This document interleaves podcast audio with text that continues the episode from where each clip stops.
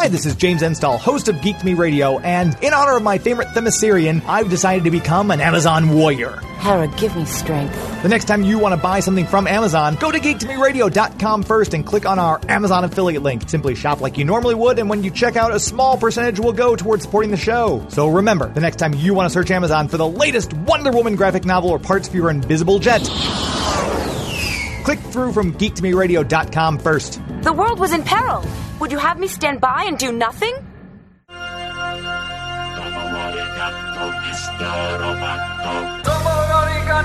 Geek to me radio, da da da da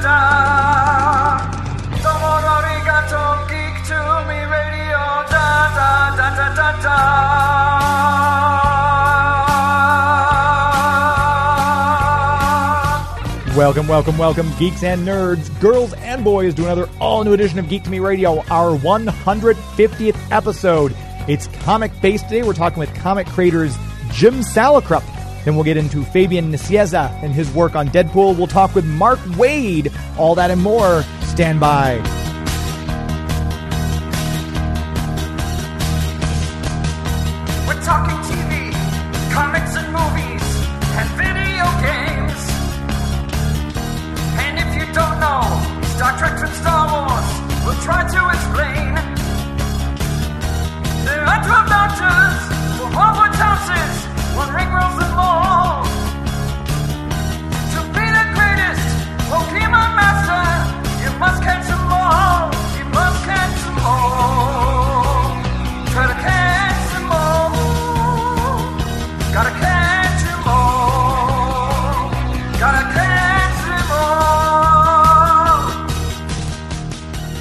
If you're driving around the greater St. Louis area right now, hearing this on 105.3 FM and 1380 AM, thank you very much for tuning in. If you're listening us out there in the world, streaming us on the web, thank you for finding us there. And as always, if you're hearing us after the fact in the podcast form on Google Play, iTunes, SoundCloud, Podomatic, we appreciate your finding and subscribing there.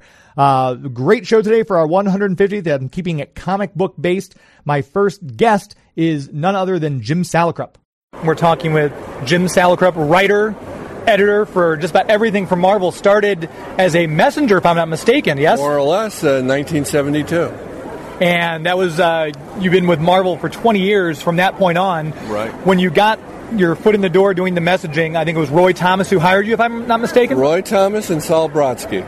And did you was your whole plan to work your way up to editor in chief at the time, or were you just happy being in the door? What was the thought process of a young Jim Salicrup at that time? Well, I'm an editor in chief now at Papercutz, and I was also at Topps Comics. But at Marvel, I never wanted to be the editor in chief because that tended to be more uh, administrative, uh, and I, I so just being an editor there was was fine. But my aspirations early on, when I first started, like many a, a writer and editor in comics, we were all sort of frustrated cartoonists. uh, I started when I was 15, right before I went to uh, the High School of Art and Design in New York, and I, I really wasn't uh, as bright as I, I'd like to think I was in that at Marvel were such incredible talents, such as uh, in the office, John Romita Sr., Marie Severin, Herb Trimpe, and a few others, that in, a- in a sense, I had like the greatest comic book art teachers in the world Yeah, at my disposal, but my teenage brain back then only thought, "Oh my gosh, you know, uh, I, I, I'm not worthy. You know, they're they're so much better. I'll never be as good as they are. I, I better find something else to do."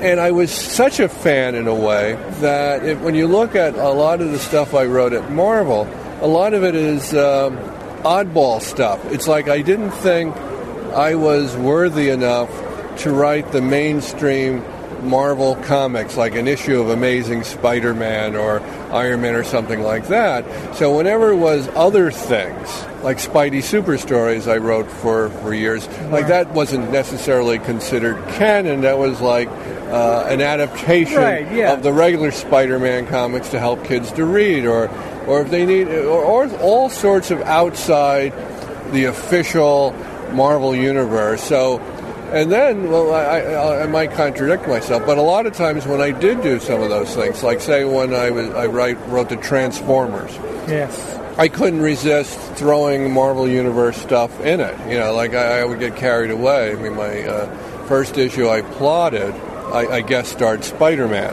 That's right. Issue number three. Yeah. Yeah, and a lot of that was because I just, you know, in general, I'm a, a New Yorker in the sense that I don't drive. I don't have a driver's license. Okay. You know, everything is either walking, taking a bus, subway, a taxi, Uber, whatever. you know, you, you don't need to, you know, I love walking. And so I never had the desire to learn how to drive. So here was a book where the main characters all turn into trucks and cars and Right. jet fighters, and, and I, I was at a loss. So uh, sometimes what writers do is uh, they look for a character that could sort of like represent themselves, like uh, here's me, the outsider, to all this crazy stuff. So using Peter Parker's Spider-Man to go up against the, uh, you know, to experience the uh, the Transformers was a way where he he's trying to figure them out while I'm trying to figure them out. So so that was fun. But but my point basically was, and this proves, like I told you before this interview, that I could be long-winded, is that you know I had this the the tremendous opportunity to learn from so many people in that you know 70s Marvel bullpen. And I guess, you know, I did pick up a few things through osmosis and uh, what have you. So it wasn't really a, a career plan to become a writer or editor. It's just uh, one of the many things I fell into because I didn't think I was uh, good enough to be an artist. So to this day, and even here today at this convention, one of the things I do is sell lousy sketches I saw it right before me. Yeah. yeah, where I get to do my artwork and people will give me money for it, which I appreciate greatly. It's just a lot of fun for me, something that started as a joke at a comic convention maybe 20 years ago. I was at a table next to Russ Heath, one of the greatest comic book artists of all time, and he was legitimately selling sketches, you know, for Right. realistic, you know, probably bargain prices, but you know, to me back then they were very expensive. And uh, as a joke, I put up a sign that said uh, "lousy sketches, five dollars." So, uh, so uh, now now they're all the way up to ten bucks each. That's and, uh, inflation. Yeah, but I, I, I well now people charge that much for an autograph, so Yeah. uh, I, I, I still think they're cheap. but it's fun. I really uh, get to s- uh, spend a day doing my sketches and having fun. And even honestly, over the years, I, I did have some artwork published here and there at Marvel, even, and uh, you have to really search and to find it. but uh, there was even a, an ad I did uh, for uh, I think it was Mutant Babies that Terry Austin wound up inking. So uh, it was you know, but a lot of times uh, what I would do is uh, sketches for covers because a lot of um, the fun for me is the idea and the concept or the design if it's a cover. And so as an editor, you really have the most enjoyable job in that if you have an idea, that was the fun part. Writing it, That's the de- work part develop of it. it. That's the work part, and you could talk to the. Uh, uh, you could assign it to writers, and and I've never been a dictator about it. I mean, sometimes it's fun. Like I might have a specific idea that if I was to have, uh, if I were to have written it, it may have been completely different. So it's exciting to see what other talents do. You know, with the germ of an idea and how they develop it. Same thing with uh, art. You know, even at Papercutz, I did a uh, cover that one of the best cartoonists around today, uh, Bob Camp, wound up. Oh yeah, we had Bob on the show. Yeah, he's, he's he's incredible. I think he's moving out to the West Coast now to run the uh, SpongeBob SquarePants show. I did this very rough sketch for him, and I was surprised how faithful he, he was with it. It was like a very flattering, and he's he's always said. Uh, Great things about my uh, lousy sketches. And, yeah, he'll come up he'll, every every show we're at together. He'll he'll come by and say, uh, you know, Jim, you draw funny. which uh, you know, I, That's I got to be a compliment coming from Bob. you took the words right out of my mouth. So there, how's that for a long-winded That's answer? perfect. And you talked about planting that germ of an idea with uh, one of the probably the biggest and most famous storylines for Spider-Man: Kraven's Last Hunt. Uh, you kind of oversaw that, and you said that was, I think, that was your idea to break it up and spread it across Amazing Web and Spectacular, wasn't it? Uh, well, to be precise, I don't want to take any credit I don't deserve, although I, I'm tempted.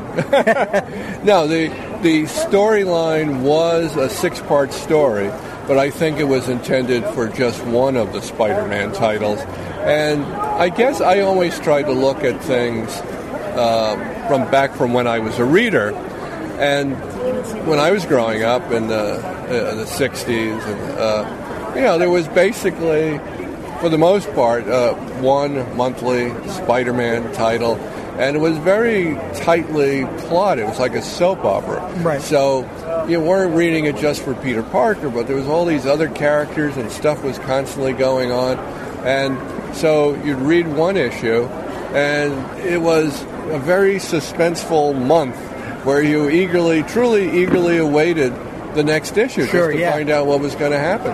And uh, when they started adding other Spider-Man titles, because there was that temptation many times, even in the '60s, uh, of, of you know, and he would be a guest star, and there would be annuals, and he would appear in other stories.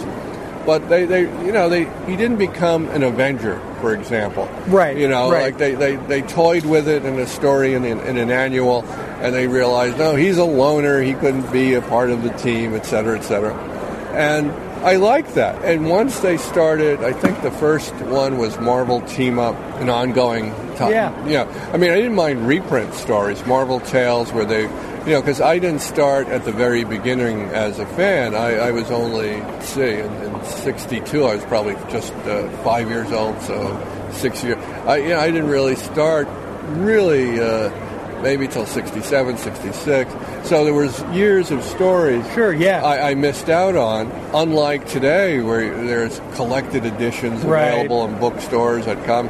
You know, those those back issues were elusive, and so I had to uh, track them down uh, any way I could. So when they had monthly books like Marvel Collector's Item Classics or Marvel Tales, which would you know, those Reprint were the- yeah. yeah, those were great. They, they, you know, I learned the history of the catch up on the characters. It was just wonderful. We're going to finish our conversation with Jim Salicrup right after this, so stand by. Spectacular, spectacular,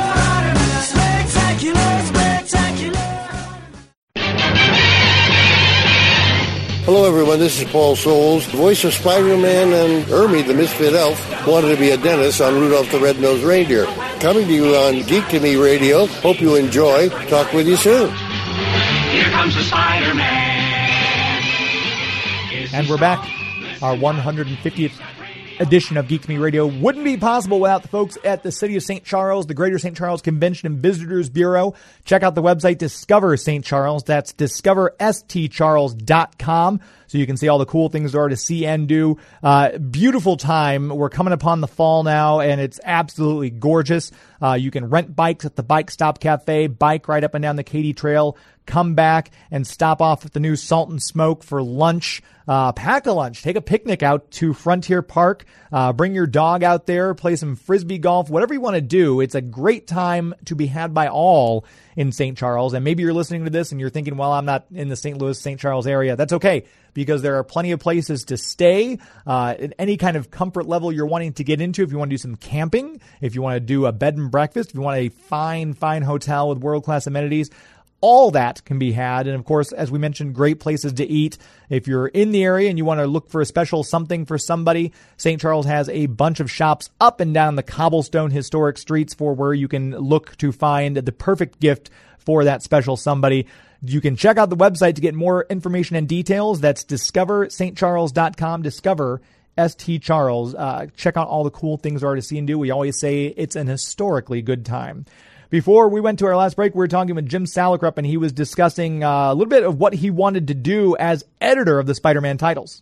So, as the editor of uh, Spider Man, it was sort of a, a mixed blessing. On one hand, I loved the character, I was happy to work with all the talent, but part of me was a little frustrated that, you know, when I took over, there seemed to be storylines, separate storylines for uh, each of the titles.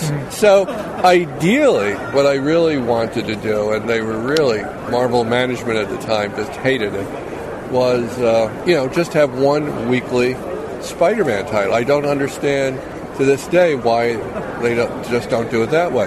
The majority of comic book fans pretty much go to the comic book store once a week, every Wednesday, pick up their new comics.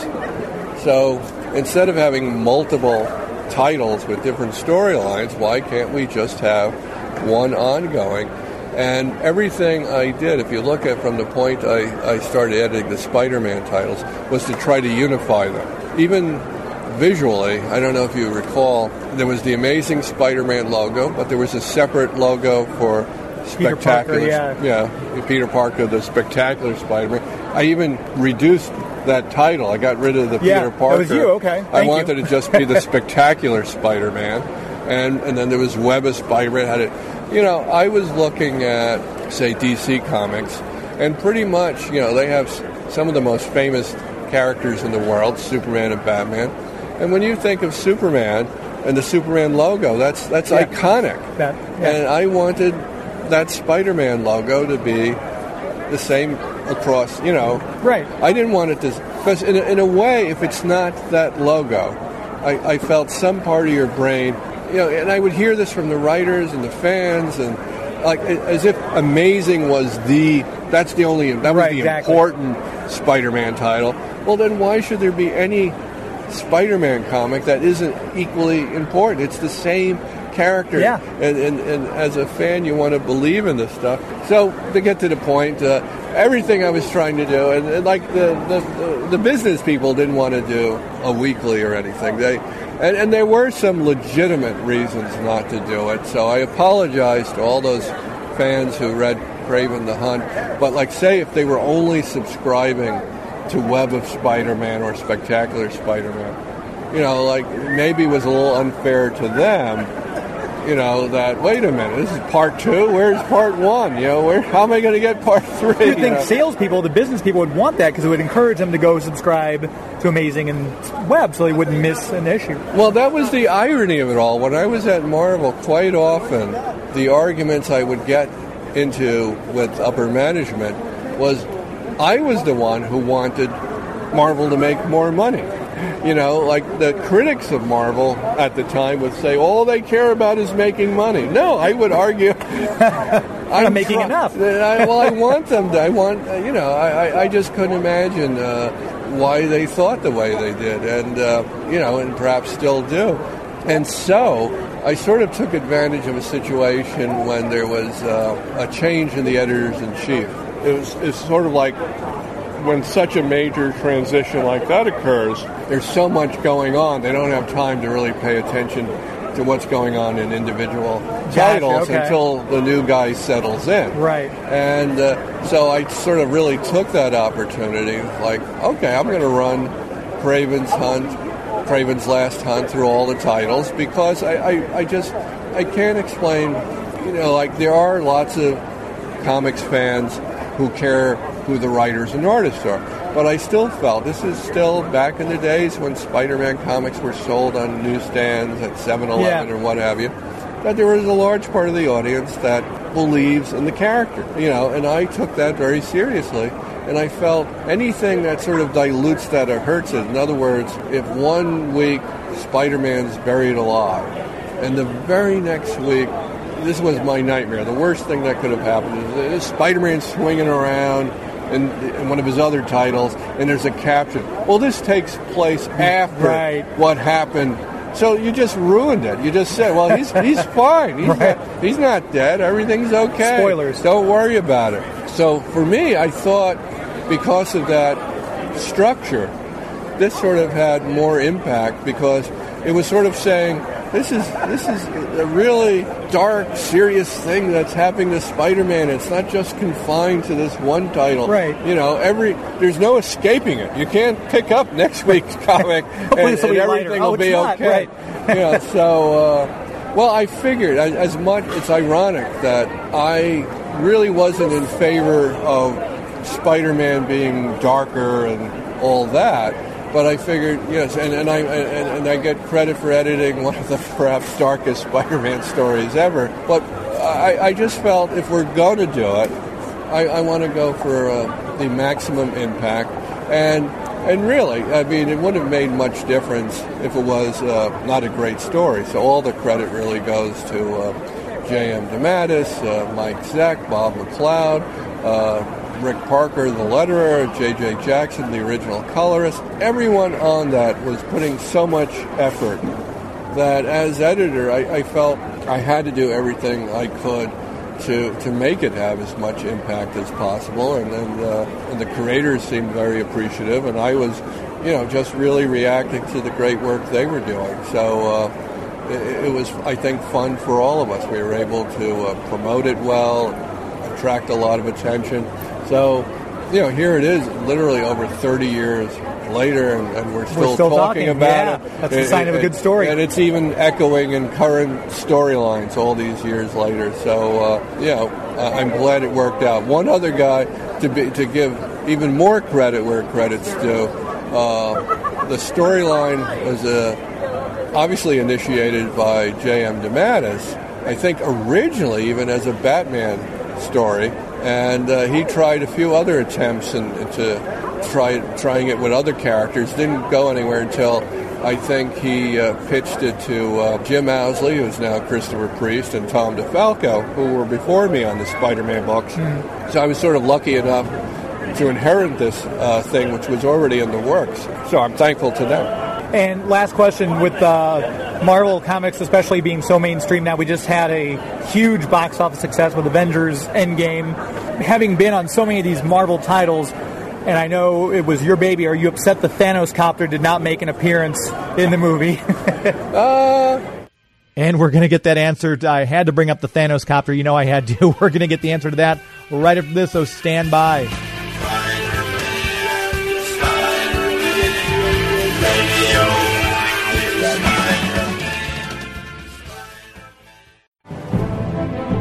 Everybody. This is Maria Canals Barrera. I voice Talk Girl on the Justice League, and you're listening to Geek to Me Radio.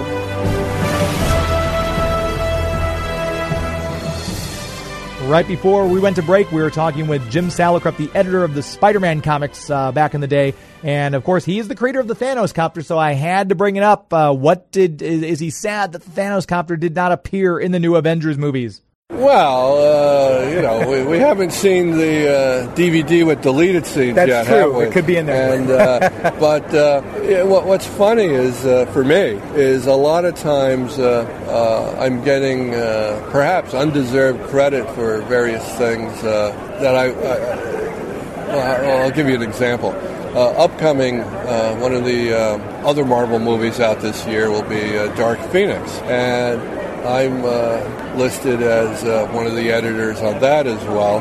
And Marvel did publish uh, the version I originally edited, which was called Dark Phoenix: uh, The Untold Story. Yes, Where yeah. in my version, uh, she survived, which it's interesting because I think there are certain uh, similarities between uh, what we were trying to do with um, uh, that version of Dark Phoenix, where I saw the Dark Phoenix, and I think Chris and John did at one point, as this other entity that possessed Jean Grey. That it wasn't Jean Grey, you know, committing genocide on that poor, you know, planet of, uh, you know, broccoli people or, or asparagus, I can't remember. but I think Jim Shooter, who stepped in and said, "Wait a minute, wait a minute, uh, Jean Grey uh, has to has to be ramifications of her committing this horrible crime," which uh, I think uh, Chris may have initially been bluffing. Well, what do you want us to do? Uh, kill her? And uh, and I and he didn't. I don't think Chris expected Jim to call his bluff. And, hey, that's a great idea. Go go for it. So you know, like that, that's yet another movie coming up that I, I sort of uh, helped had a hand in. Obviously, uh, Venom was another. Yeah, yeah. Uh, I don't know if they're planning to use Kraven in the Spider-Man movies anytime soon, but it, it's interesting. There's a lot of storylines that I was involved with that the final versions may have come out differently than what I intended, but it all worked out well. I mean, like uh, uh, so many of the things I did were undone later. You know, I edited the Peter and MJ's wedding, got them married. yeah. Now, uh, theoretically, you know, if I understand the the continuity correctly, it did happen, but it unhappened. Right, Mephisto. Yeah, that was. Uh, there's a lot of people upset about that too. There's a fan outcry. People are trying to do petitions to null and void that story, which is fan petitions are kind of the thing right now. I guess. Well, you know, it, it- it's it's there. No one's in wrong. You know, the thing with creative stuff, it's always subjective. Yeah. And I totally understand all the different sides to it. You know, it's just that Spider-Man, in, in a lot of ways, I felt had gone on for a long time and was in danger, even uh, indirectly because of me and Spidey Super Stories. I think uh, a, lot of young kids uh, are very sensitive to uh, what they're reading and don't want to be perceived as reading stuff that's for babies, as they would say. Sure. And I think Spidey Super Stories, in a weird way, may have damaged the Spider-Man franchise by associating it. This is something you read to learn how to read, you know. Right. And I think initially the black and white costume was something that gave fans no no no no no i'm not reading that spider-man this is the more sophisticated cool The new- adult Spider-Man exactly yeah, yeah, right. exactly and uh, and then of course you know as soon as i become editor of spider-man i want to undo that which uh, which fortunately begat uh, venom so that worked out okay depending on who you ask I'm sure Todd then- McFarlane loved it. I, I, I, I, I haven't heard him complain, but uh, you know, and uh, and then as we uh, moved on, it was like, uh, oh, the costume, the wedding. Uh, Yeah, yeah, how they undid the marriage that you. ah, who cares? I, I People- I got lost. people revamping I your- had such a fascinating point to get to, but. Uh, Unfortunately, I, I'm old now and can, can't remember it, so we'll, we'll, we'll have to, you know, next year continue, and, and maybe I'll remember it by then. I'll shoot you an email to remind you of the upcoming con, and we can discuss it at that point. Finish up the round two. okay, that'd be. It's great talking to you, James. Thank you, Jim take. Sauerkraut. It's been a pleasure. It's all been pleasure's all mine. Thank you so much. Thank you. Great talk with a great creator. Uh, thank you, Jim Salicrup, for your time. We're going to keep it comic book based. We're going to come back talking with Fabian Nicieza, one of the co-creators of Deadpool, right after this. So stand by.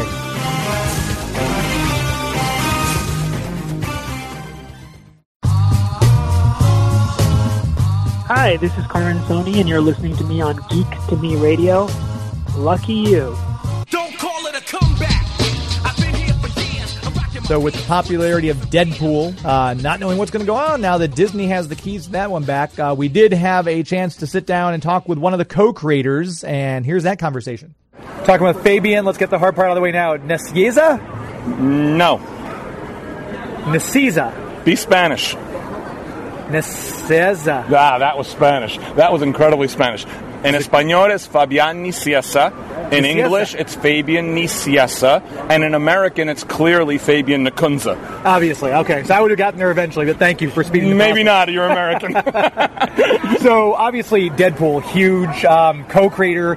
Yes. And uh, did you ever think? Yes. You you did. You Yes. do. Yes. When we did this in 91, I think Rob and I talked after the first issue came out and it was really popular with the fans, and Deadpool was really popular with the readers and New Mutants that issue. And I think Rob and I talked and I said, somewhere there's a plucky Canadian boy who one day will want to star as Deadpool in a major motion picture. And Rob said, yes, we'll probably have to wait 20 years before we see it happen. And that, so yeah. It was prophetic. You guys Yeah, knew. yeah, we knew that, that that somewhere in the wilds of Canada, little Ryan Reynolds was just waiting for the opportunity to play the part. And with those movies being so incredible, as the co-creator, writer, was there anything? Did everyone love the movie? But was, as the writer, were you nitpicking like, well, No, you nothing, know, not a thing. um, I would have been honestly, and no joking, if the first movie hadn't have been so pitch perfect for me, as far as I'm concerned. I, I thought, for, as a writer, as an editor, you know, as, as a professional, I'm looking at this thing, trying to find flaws in it, and I think its structure was excellent. I think its pacing was excellent. Its scenes were excellent. Its characterization was excellent. A- And what made it global and made it reach an, a wide audience that you'd never expect would go see a character like this on screen is that it really was a, a love story. It was a boy meets girl, boy loses girl, boy gets girl back again story. The simplicity of that structure draws people in who normally may not be interested in a character like this. And then the humor and the sc- scatological stuff, th- th- they they they like it because it's naughty. So so many civilians Right. globally went to go see this thing because it was a naughty sort of a pleasure, you know. And we talked earlier when you were signing my promo posters. I didn't know you did all those layouts for those promo posters, Alpha Flight, um, all the ones that you had when you were so- working as an editor. I, I was I was Marvel's advertising manager from uh, 86ish until 90, 91, um, and, and I was responsible for all of Marvel's house ads that appeared in their own comics, about their own comics, uh, Marvel's promotional posters that went out to the direct market specialty stores and get, were given away at conventions, co-op ads, sell sheets. Uh, it was a huge amount of stuff. Promotional giveaways. Um, one of my very first things I did on that job is um, to advertise a book called uh, Solo Avengers featuring Hawkeye. Yeah. I did the Avengers ID card.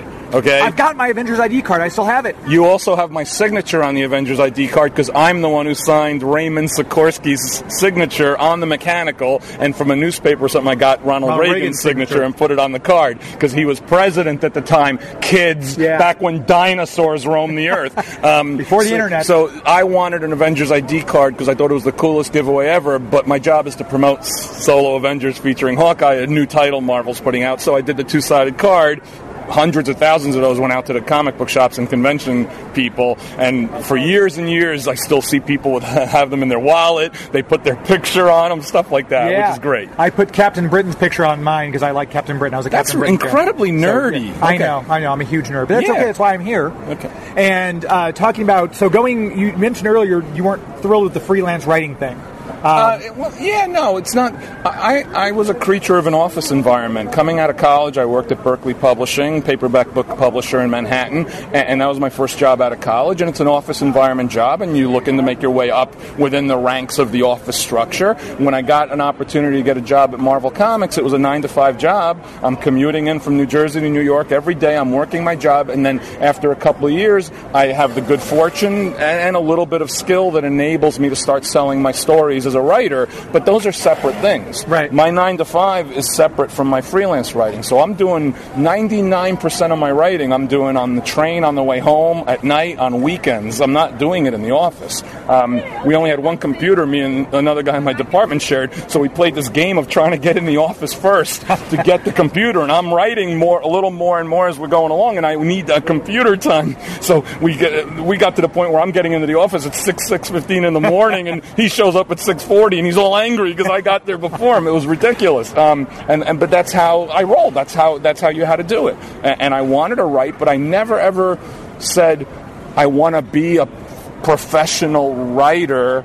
I just wanted a chance to write. You know, I loved my day job. I loved my nine to five. Uh, That that time period in particular was a great time to be at Marvel from '85 Yeah. to '95. Um, not so much afterwards, uh, but I got out while the getting Right. was good. Uh, I cut bait and ran before things got too ugly. So having done that and then come back to Marvel to do projects, what's what did you notice the, is the biggest change? I guess. Uh, I'm not in the office enough to be able to answer that. I, I'm I'm maybe in the offices once every year at most. Mm-hmm. Um, I- I'm in touch with a lot of people who work there, but it's not the same. The, the, we're talking about almost two two cycles generation wise of office employees from the time I, I was there. It's 23 years ago since I worked on staff at Marvel. Right. So very very few of the people I worked with are still there. Maybe three, I think. Um, and, and and everyone else is cycled, you know, over the last 15, 20 years. Um, so so it's a very, very different environment in that it is nowhere near as loose and as fun as it used to be. Marvel now reminds me a lot more of DC in the Really? 80s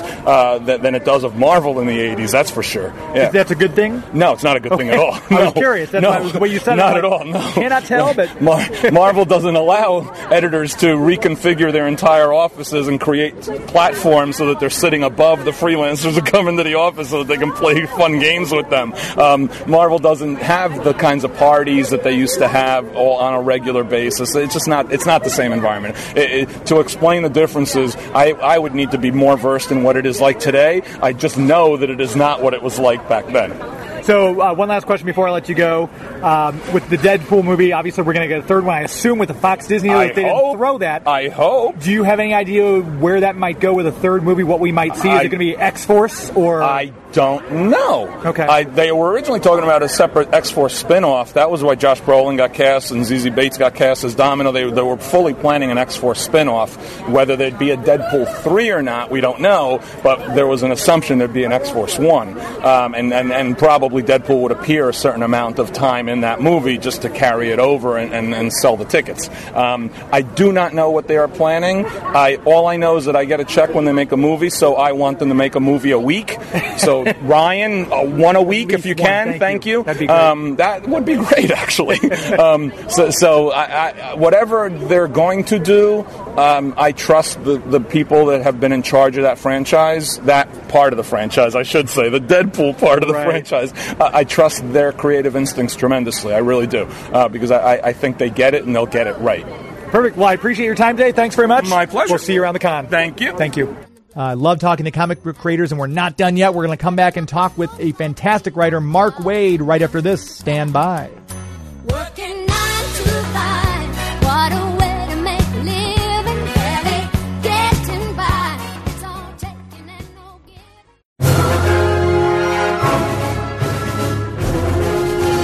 Hi, I'm John Wesley Shipp, and you're listening to Geek to Me Radio. We are back for our final segment. Uh, this segment brought to you by Marcus Theatres. MarcusTheatres.com is the website. We just went and saw, I hadn't had a chance to see it yet, so we went and saw Once Upon a Time in Hollywood.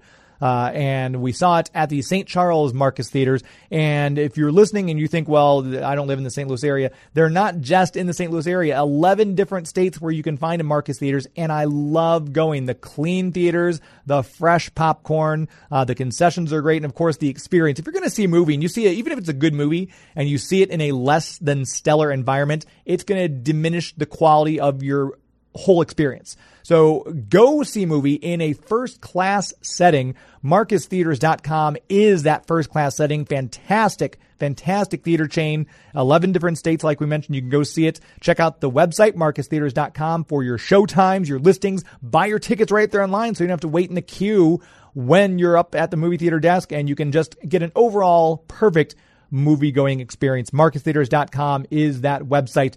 We are joined now by a fantastic writer who's had his hand in a lot of projects, Mark Waid. Talking now with prolific writer Mark Waid. How are you? Good, sir.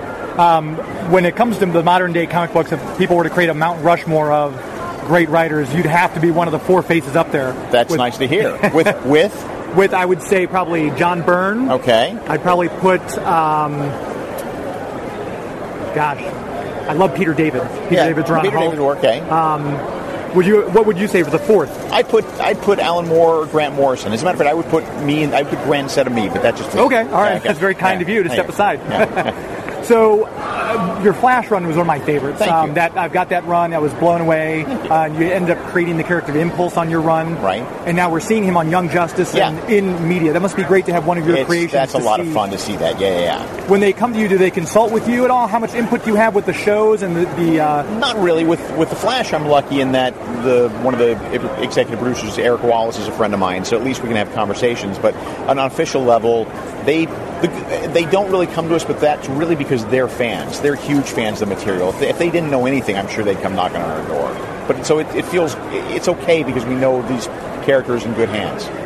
And with you also have creating basically the Elseworlds, universe, Gotham by Gaslight. I saw the first print graphic novel, loved it, um, and that really opened up a lot of doors. Now they're talking about doing a on the DC streaming service a possible Elseworlds. I've, I've seen this. Yeah, that'd be very cool. What if you had to say their top four episodes, their Right. first four episodes, what would you pick? Let's see. Well, they've already done Red Sun as a movie, right? Right. So they can't do Red Sun. Um, what are the better ones? Uh, Holy Terror. That's that's the top Yes, of my list. uh, yeah. Yeah. That I. Uh, and uh, Superman Brit, I think that was a good one by John Byrne. Yeah. Um, Speeding Bullets by Mark DeMatteis, the one that was what if what if Kal El were adopted by the Right. Kents, right? Um, fourth one doesn't immediately come to mind, but those are the big three, I think. Okay. Yeah, I'm, I like the Emerald when uh, Bruce Wayne got the Green oh, Lantern Oh, yeah, ring. That was a great one too. Yeah, yeah. There's so many to pick from. It's hard Yeah, to choose. yeah. and would you, you worked well with Marvel. There are some people who are known for DC and some people who are known for Marvel. You're well known for both because you played so well in both sandboxes. Yeah, thank you. Yeah, yeah. To what would you attribute that? to? Is it just the love of the characters? Is it's it really just love the characters. It really is the fact that I I don't have a preference one way or another. I grew up a DC boy, but I've learned to love the Marvel characters, and mm. so and I know them all like the back of my hand. So and, and I'm comfortable working at. I think one of the things that helps keep me employable is that I've also been an editor, so I know both sides of the desk. Yeah. I know their I know what they're looking for. I know what's important to an editor, as also what's important to a story and to a writer. So you know, as a re- freelancer, my job is to help solve problems for an editor. So I, I, I will do that. And as a writer, you've worked with so many fantastic artists. very Is there anyone who, when you see their artwork, you almost kind of want to do a rewrite? It's like, well, hold on, now that I'm seeing that, is, seen is there certain artists? Well, luckily, I get a chance to do that most of the time. Most of the time, the artwork comes by me for a final pass of dialogue. And so a lot of times I'm able to look at that and go, well, I don't need to say anything here. This covers it. Yeah. Last two questions, 'cause I know you got people waiting. Yeah.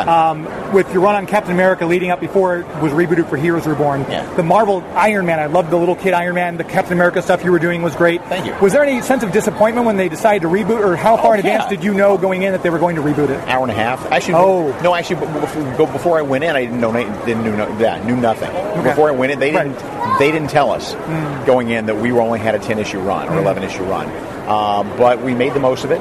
And look, you know, I don't begrudge the guys who took over those books at all. It's you know, it's business. Yeah. But it was nice to have those books back, and we got them back. Right. Yeah. And that was another great run you did on Thank Cap, you. Thank you. especially. Thank you. And my last question: uh, You're probably one of the better Spider-Man writers out there. Thank you. So many people have worked on Spider-Man. Was there anything when you took over that title? Was there any kind of thing you didn't were a little nervous about writing such a, a iconic character that going all the way back to Stan Lee has worked on? It's it in that sense. You know, now that you, if you if you asked me that when I started to write it, I would have gotten nervous. uh, I think I just had to bear in mind the thing that makes a Spider-Man story to me, and it was something that I had to bear in mind every time, which is that for Peter Parker to win, Spider-Man has to lose, or vice versa, in every story. If that's not in that story, it's not a Spider-Man story. And uh, before I let you go, do you have a favorite Spider-Man story that you enjoy the most? That's not yours. It's not mine. Yeah, the easily. I mean, everybody's going to say it, but it's the Master Planner story. The, Okay. you know, the back the, the Steve Ditko story. That's Yeah. just an amazing story. Right. Yeah. Mark Waid, thank you so much for your time. Take Appreciate care. it. You bet. Thanks once again to my guests. A fantastic show. I hope you all enjoyed our 150th show. Until next week, my friends. It's not in the way you watch I. It's not in the way you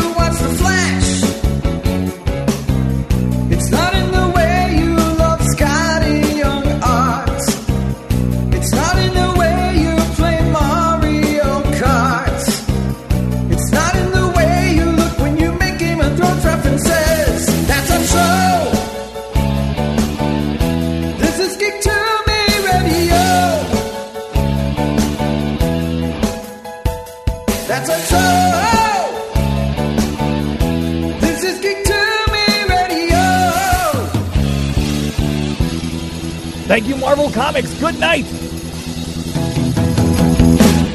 Hi, this is James Enstall, host of Geek to Me Radio, and in honor of my favorite Themyscirian, I've decided to become an Amazon warrior. Hera, give me strength. The next time you want to buy something from Amazon, go to geektomeradio.com first and click on our Amazon affiliate link. Simply shop like you normally would, and when you check out, a small percentage will go towards supporting the show. So remember, the next time you want to search Amazon for the latest Wonder Woman graphic novel or parts for your invisible jet, click through from geektomeradio.com first. The world was in peril. Would you have me stand by and do nothing?